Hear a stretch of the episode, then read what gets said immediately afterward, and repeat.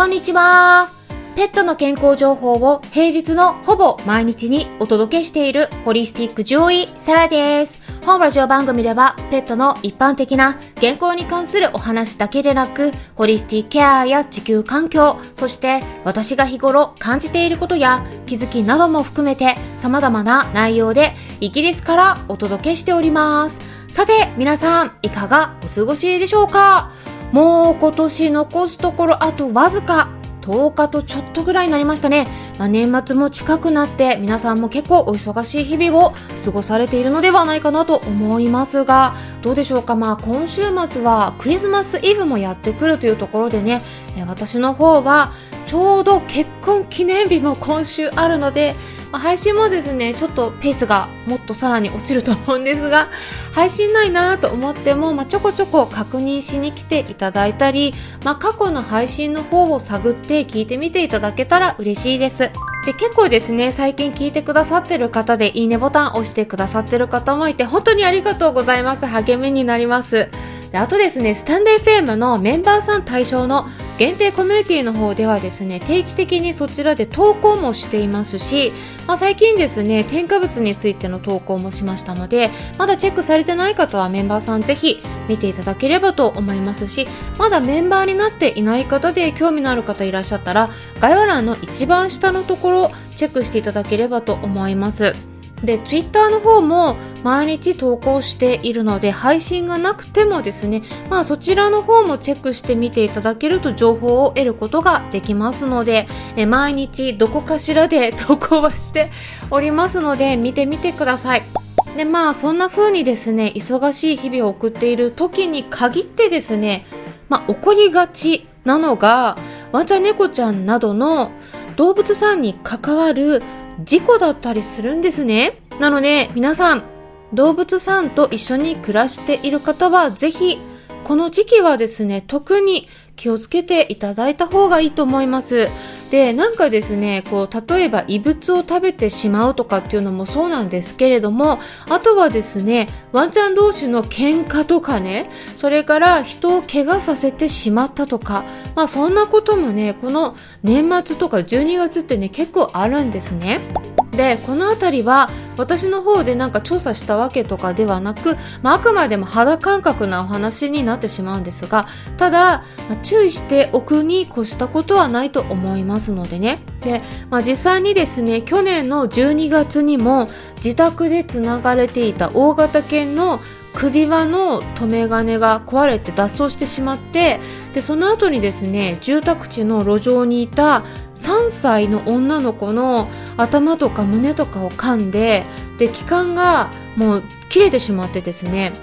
全治3ヶ月の大怪我を負わせたっていうところで、まあ、飼い主さんが過失傷害の疑いで書類送検されたっていうニュースがね、まあ、最近出てたみたいですよね。でこういう脱走とかもね結構あるのでワンちゃんと一緒に暮らしている方はぜひ気をつけていただくのがいいと思います。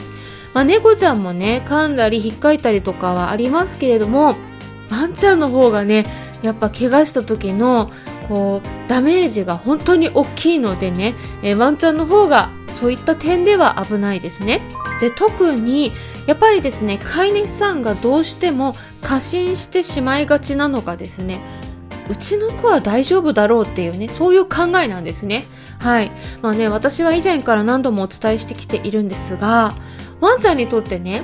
人を噛むっていうことはね、そこまでね、悪いっていう認識がないんですよ。うん。ここが私たち人間とちょっと違った感覚で生きてるっていうところをね、理解しないといけないんですね。私たち人間が考えているほど、そこまで噛むっていうのが悪いっていうふうにね、深く理解してないんですね、ワンちゃんは。一応ですね、それは、なんか良くないことっていうね、理解は、まあ、教えられてきたっていうところで、一応ね、理解しているとしてもですね、ワンちゃんにとって口を使って何か物を加えたり、なんか引っ張ったりすることとかっていうのはね日常的なことなんですね、うん、口で加えて物を運んだりもしますよね。なので私たち人間で言えばワンちゃんの口っていうのは手に当たるような役割もしているので例えば飼い主さんがなんか先に行こうとした時に行かないでって思ってねワンちゃんが引き止めようとするような場合にも、まあ、人間の子供だったらですね例えばお母さんの洋服のズボンとかねスカートとかを手で引っ張るような感覚でワンちゃんは口を使うんですね。だから飼い主さんのズボンとかスカートとかでもしくは一緒に足までもね噛んで引っ張ったりするわけなんですよ。噛むっていうと攻撃のように思えるかもしれないけれども必ずしも攻撃ではなくて口で表現をしているだけなんですよね。遊ぶ時にも甘噛みしたりしますからね。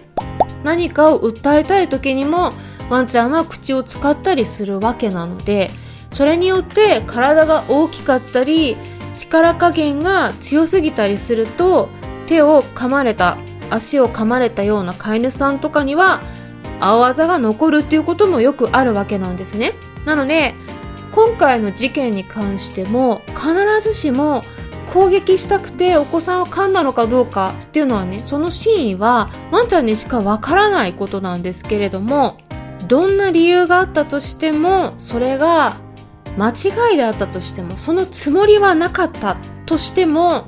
ワンちゃんはですね人を噛むことがあるっていうねそれはどんなに優しいワンちゃんであっても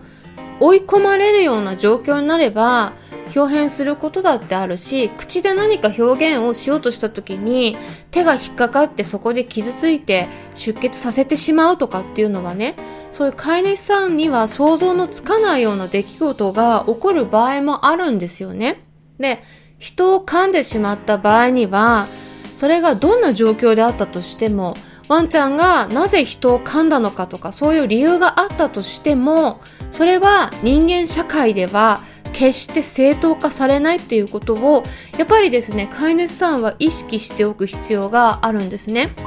であとはちょっとね別の視点からもお伝えすると、まあ、私がね感じるのはワンちゃんがですねそうやって脱走して突然人を噛むような事件ってね結構ありますよね。なんか多いなって思うんですけれども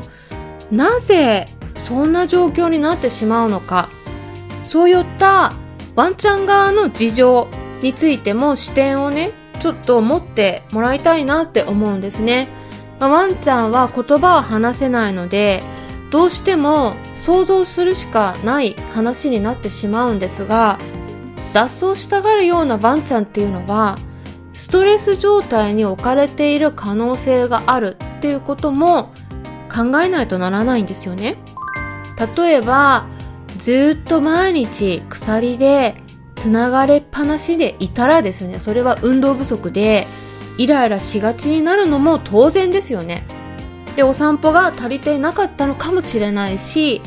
人に対して攻撃したくなるような気持ちにさせられていたのかもしれないし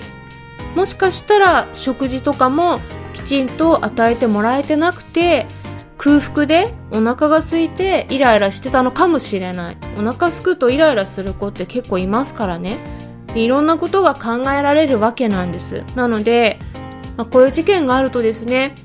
どうしても大型犬は怖いとかなんか犬は危険だっていうねイメージが、まあ、特にワンちゃんと暮らしてない方の中ではね広がってしまうかもしれないんですけれどもまあ確かに体が大きいしねうん、大型犬とかもねこう噛んだりするとその時の人間側へのダメージって大きいし噛むこともあり得るのはあり得るので注意は必要なんですけれども、まあ、それとは別に噛んだワンちゃんっていうのが全員本当に悪い犬なのかっていうとそれはもっと状況について深く調査しないとならないことわからないことなんですが例えば今お話ししたような飼い主さんがきちんと食事を与えてお散歩も毎日長い時間行ったり遊んであげたりきちんとケアしていたのかといったような視点を含むような調査っていうのはほとんど見つからないんですよね。なので必ずしもそのワンちゃんが悪いわけではなくてただ、まあ、その責任っていうのは飼い主さんに向けられるっていったようなことは必ず出てくるので、まあ、ワンちゃんと暮らす飼い主さんはうちの子は大丈夫っていうふうには思わずに、まあ、ぜひぜひ注意していくことが重要だと思います。で、あとですね、年末からお正月にかけてね、こう親戚の方が来て集まるっていうのも、そういう機会はあると思うんですが、もうその時にですね、本当にぜひちょっと最後皆さんにこれだけは覚えていただきたいことなんですが、お子さんとワンちゃんをね、二人きりとかには絶対しないようにしてくださいね。うん。お子さんの行動に対してはね、ワンちゃんはね、特に過敏に反応して刺激されることがあるんですね。その時に突然表変して、飼い主さんにはしないような行動を子供に対してはすることがあるんですね。それは飼い主さんがね、きちんと見ていかないとならないポイントになりますので、お子さんと二人っきりには本当にしないでください。でそのあたりね、ぜひぜひ参考にしてもらえたらなと思って今回お話ししていきましたということで、今回の話が皆さんにとって参考になれば嬉しいですし、参考になったという方は、よろしければいいねボタンのクリックとか、フォローもしてくださるととっても励みになりますし、もしも周りにこういった私がお届けしている情報に興味のありそうな方がいらっしゃったら、紹介してもらえたらさらに嬉しいです。いつも私の Twitter の方をリツイートしてくださったり、Instagram の方でもいいねボタンを押してくださったり、紹介してくださってる方々、本当にありがとうございます。それでは、またお会いしましょう。ホリスティック獣医、サラでした。